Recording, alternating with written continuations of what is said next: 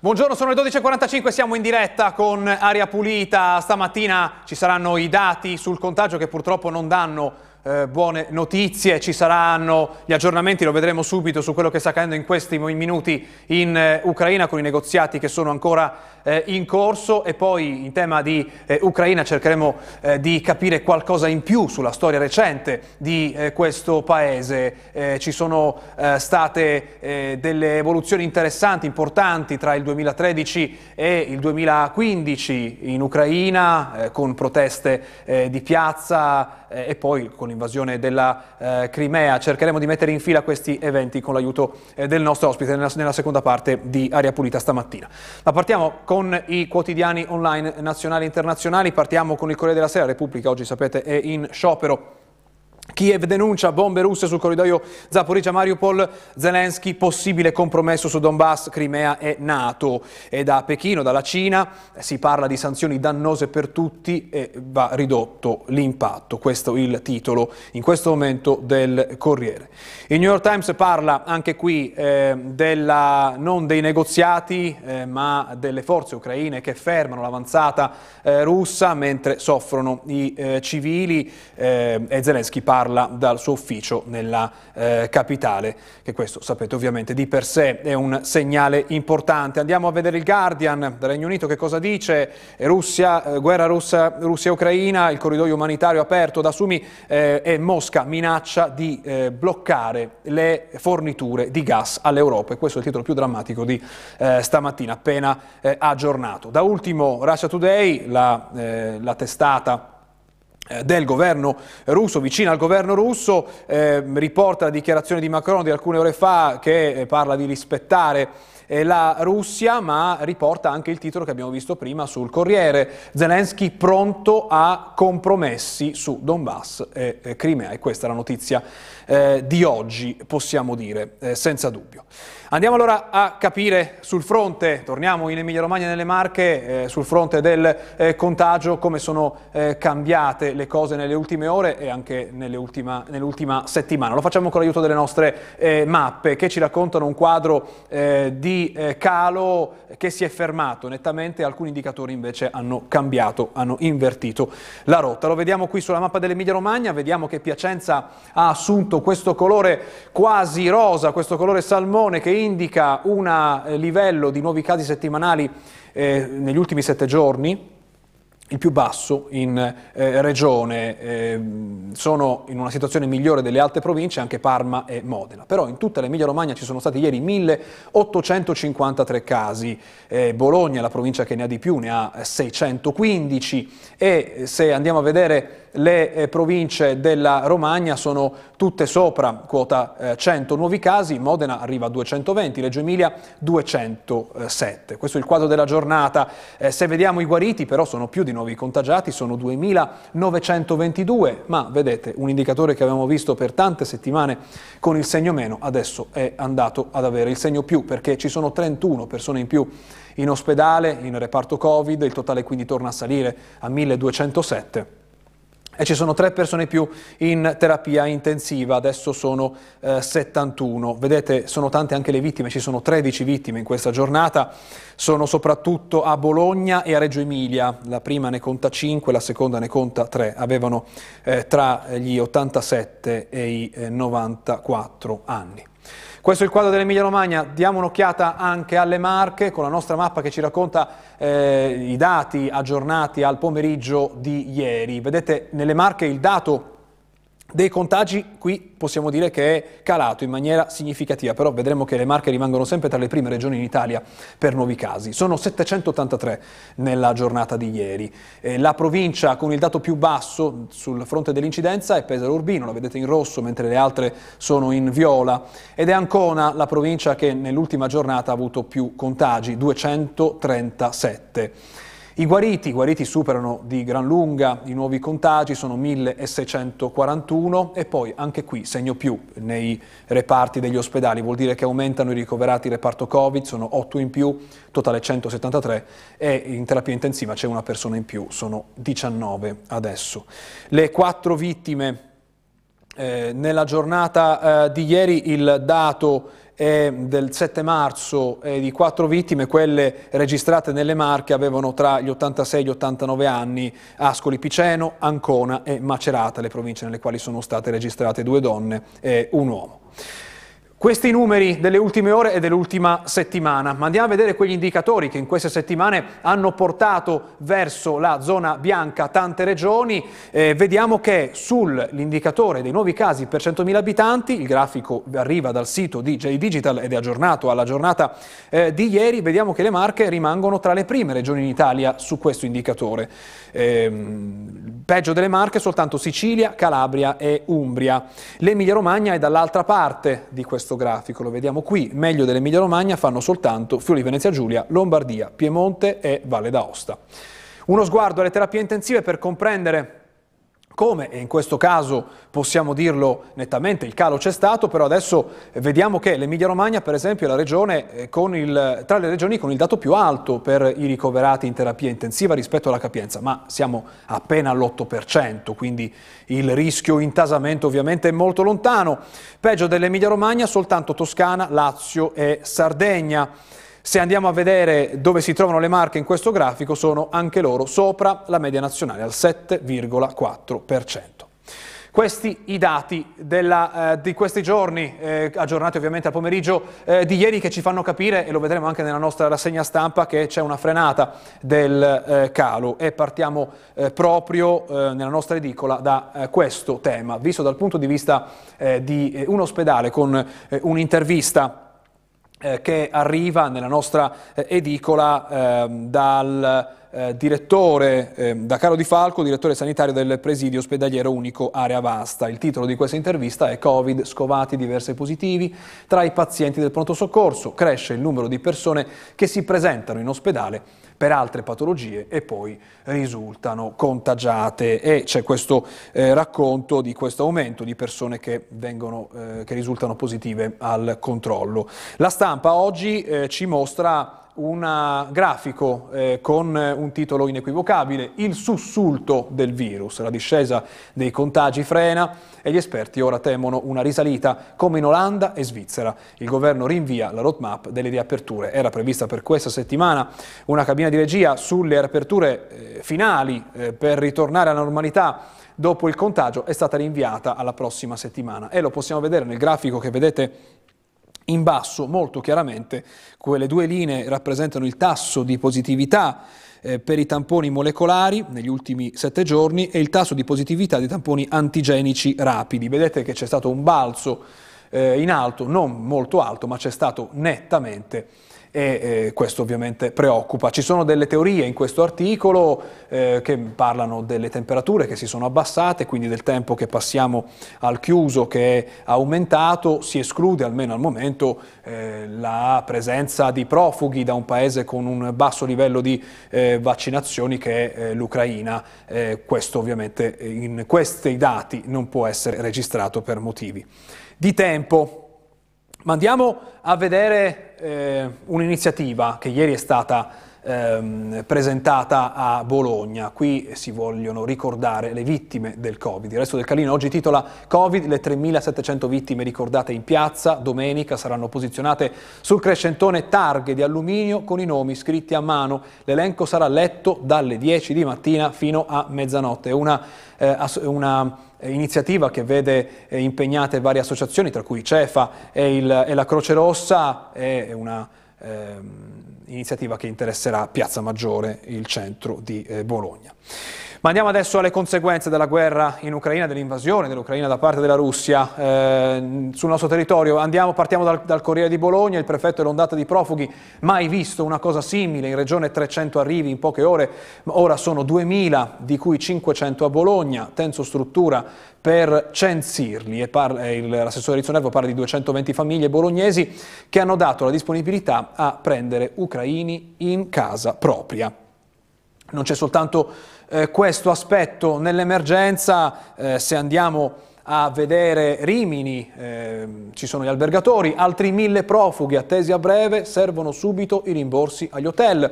Negli alberghi già 350 rifugiati, gestori in pressing sulla prefettura, non possiamo accollarci le spese. Per il presidente di Riviera Sicura, che lo abbiamo sentito anche noi, di Aria Pulita, occorre una fase 2 dell'accoglienza prima che la situazione esploda. Su questo c'è un aggiornamento che vi leggerò tra poco, proprio sugli hotel romagnoli. Concludiamo la nostra visita in edicola con qualche altro titolo che vi segnaliamo. Questo arriva dalle Marche ed è importante tenere presente che ci sono, anche in questa tragedia ci sono coloro che cercano di approfittarsene, finti volontari, qui siamo a Iesi, finti volontari chiedono soldi per l'Ucraina, sciacalli porta a porta, si sono spacciati per addetti della Croce Rossa.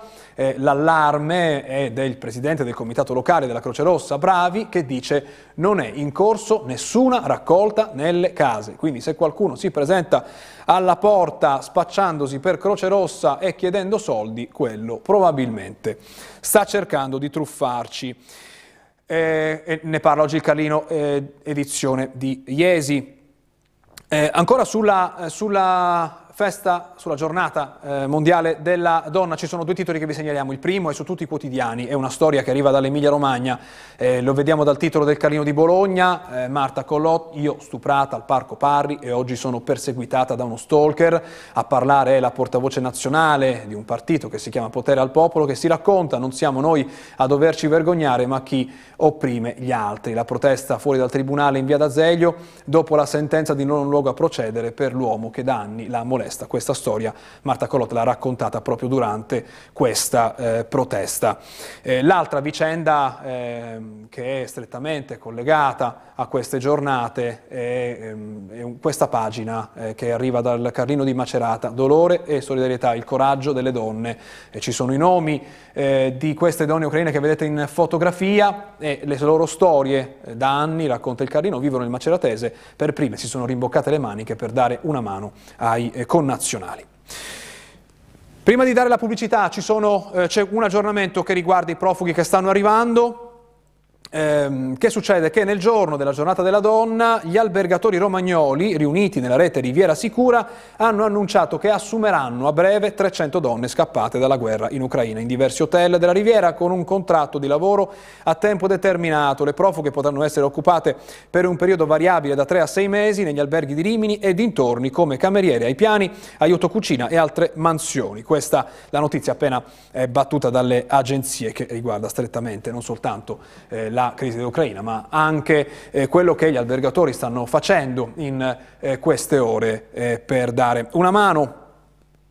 C'è anche un problema di stagione che sta partendo, abbiamo sentito l'esortazione di questi albergatori alla prefettura per intervenire dal punto di vista delle spese.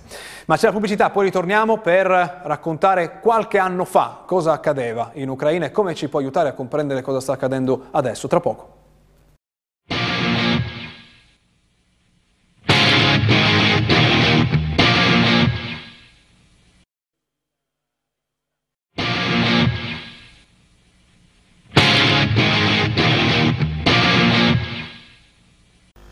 Le 13.02 ritorniamo in diretta con Aria Pulita per fare un piccolo passo indietro nella storia. Parliamo di pochi anni, di un paese che ovviamente è al centro dell'aggressione russa e delle cronache quotidiane della guerra che è in corso in questi giorni. Lo facciamo con l'aiuto del nostro ospite, buongiorno, benvenuto ad Aria Pulita, professor Marco Puleri, docente di storia dell'Europa orientale all'Università di Bologna. Grazie per essere con noi.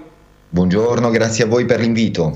Partiamo con delle immagini, perché adesso stiamo abituati purtroppo in questa settimana a vedere le immagini che arrivano dell'attacco russo in Ucraina. Qualche anno fa, era la fine del 2013, l'inizio del 2014, dall'Ucraina arrivavano queste altre immagini. Era un'altra guerra a tutti gli effetti, non riguardava tutto il paese, questo è il titolo del documentario che è ancora disponibile su alcune piattaforme, credo Netflix in questo momento, e la guerra era in una città, a Kiev, tra i manifestanti che scandivano cori e dicevano l'Ucraina è Europa, e la polizia che riservava loro questo trattamento. Ci sono state giornate di guerriglia urbana.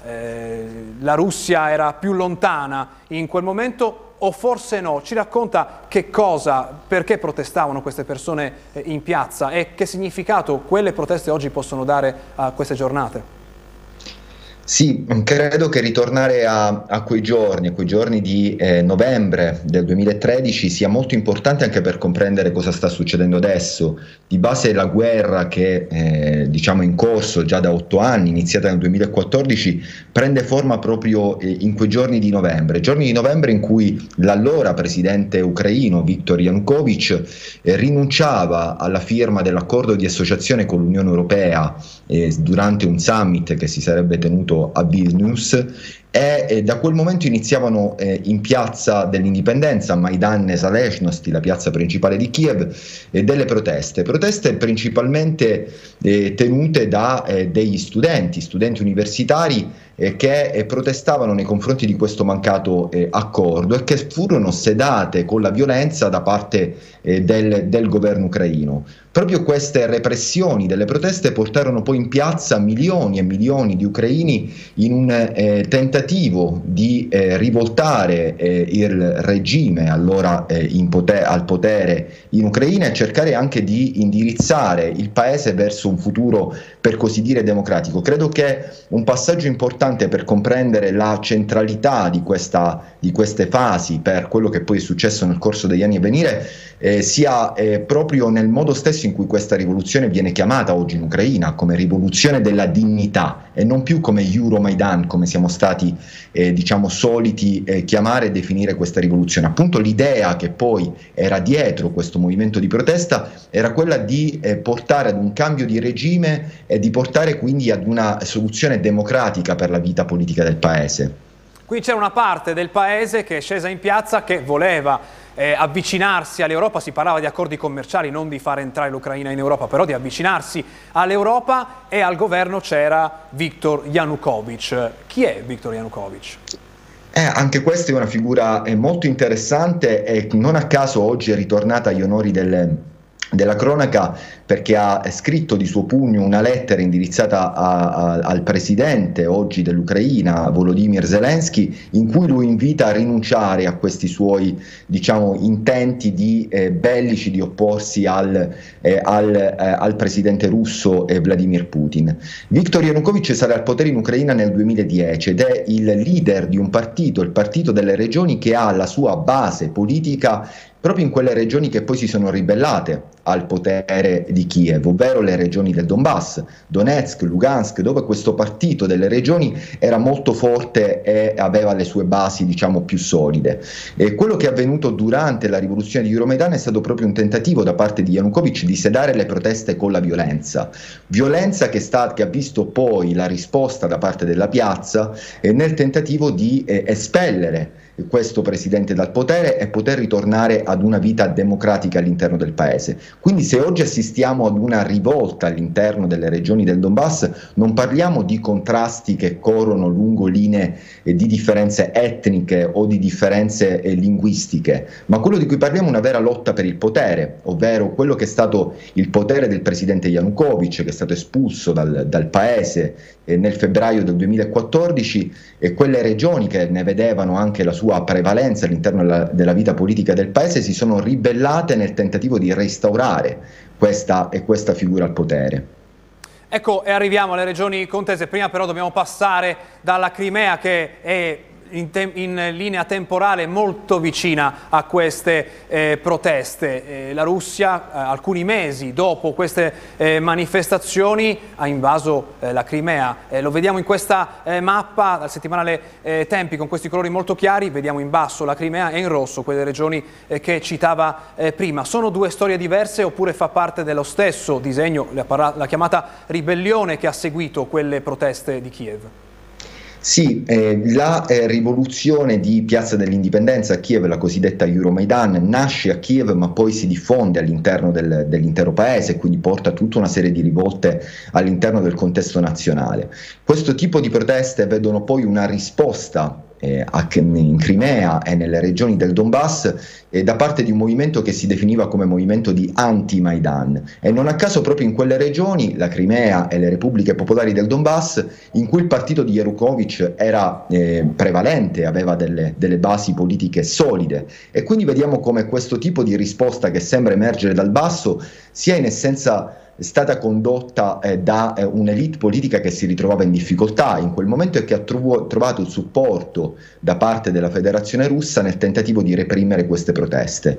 Credo che sia interessante anche comparare quanto avviene in Ucraina con quello che è avvenuto in altri paesi della regione post-sovietica. Pensiamo alla repressione delle proteste da parte di Lukashenko in Bielorussia o alla repressione delle proteste in Kazakhstan solo qualche mese fa dopo l'aumento dei prezzi del gasolio. Quello che cambia ed è cambiato realmente in Ucraina è stato che in Ucraina un cambio di regime a guida della società civile è stato possibile, mentre in queste altre regioni abbiamo visto come invece la repressione, anche con il sostegno della Federazione Russa, sia stata molto dura. Quindi c'è stata una unicità dell'Ucraina nel sistema democratico, nel sistema delle elezioni. Ci sono state proteste, però poi al potere è andato Zelensky e ci è andato con le elezioni, e questo che ha distinto in questi anni l'Ucraina dalle altri paesi della zona post-sovietica. Ecco, la figura di Zelensky è una figura molto particolare, perché Zelensky sale al potere nel 2019, ovvero 5 anni dopo l'inizio della guerra, e soprattutto sale al potere con un'agenda di pace. L'idea di Zelensky o quelli che erano gli slogan della sua campagna elettorale erano legati ad un tentativo di restaurare la pace all'interno del paese, un tentativo che non è stato possibile per via della incapacità di trovare un dialogo diplomatico funzionale con la Federazione Russa.